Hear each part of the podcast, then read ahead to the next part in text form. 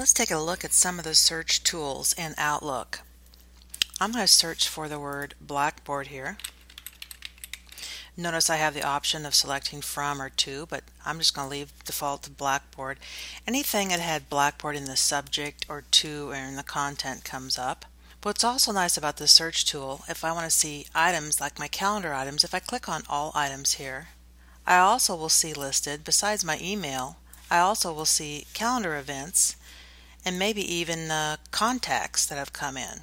So anything to do with Blackboard will come up if I click all, including calendar events. I'll remove that search by clicking here.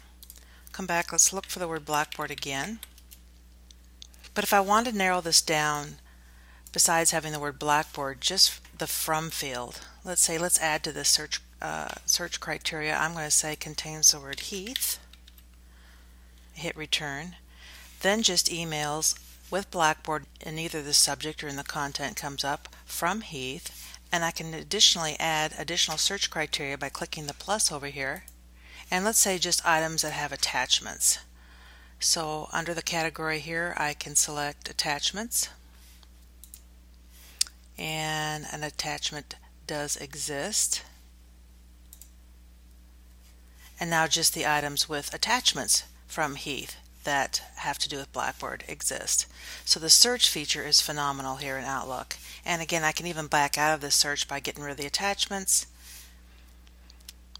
and then getting rid of the search criteria just for Heath.